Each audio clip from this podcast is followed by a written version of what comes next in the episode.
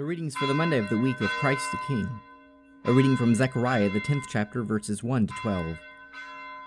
Ask rain from the Lord in the season of the spring rain, from the Lord who makes the storm clouds, who gives men showers of rain, to everyone the vegetation in the field.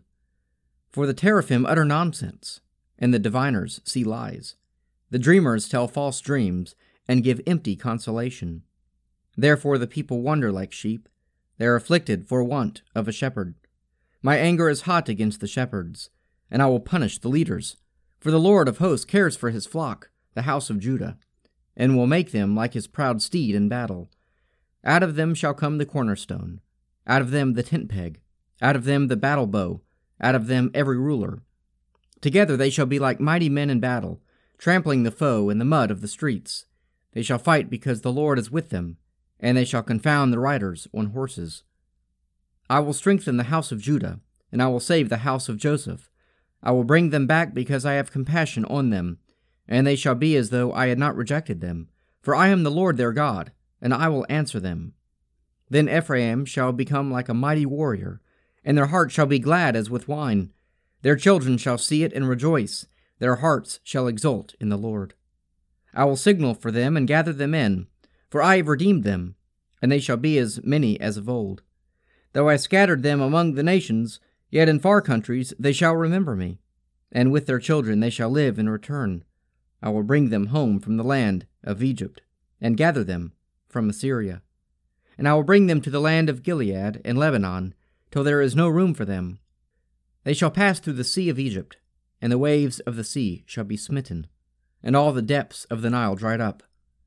The pride of Assyria shall be laid low, and the scepter of Egypt shall depart.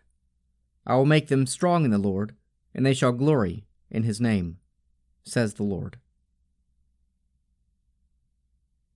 A reading from Galatians, the sixth chapter, verses 1 to 10.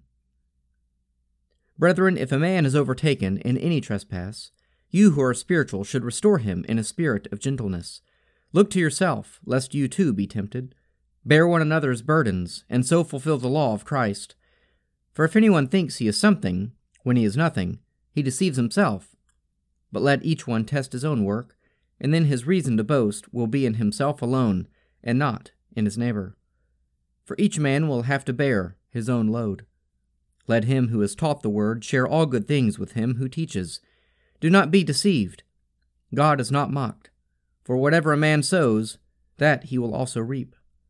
For he who sows to his own flesh will from the flesh reap corruption, but he who sows to the Spirit will from the Spirit reap eternal life.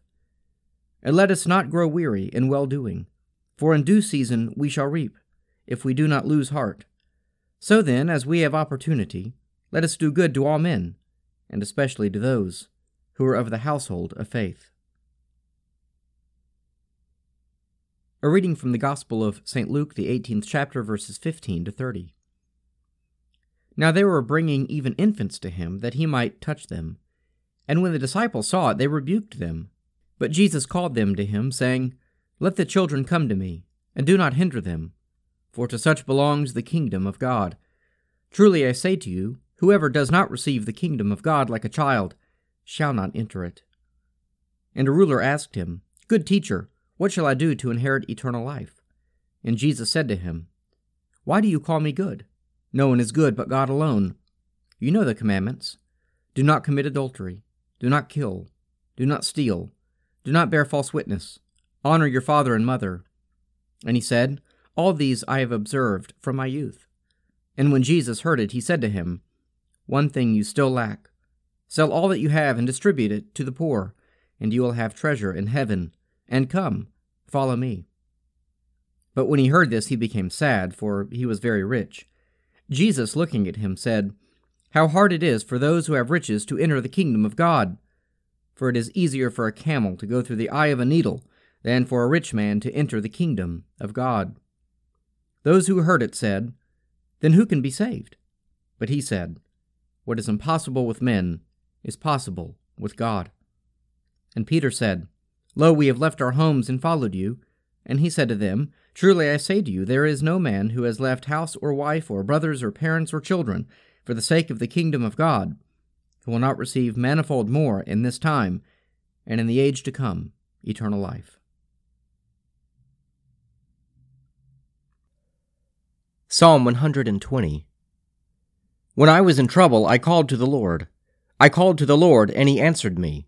Deliver me, O Lord, from lying lips, and from the deceitful tongue. What shall be done to you, and what more besides, O you deceitful tongue?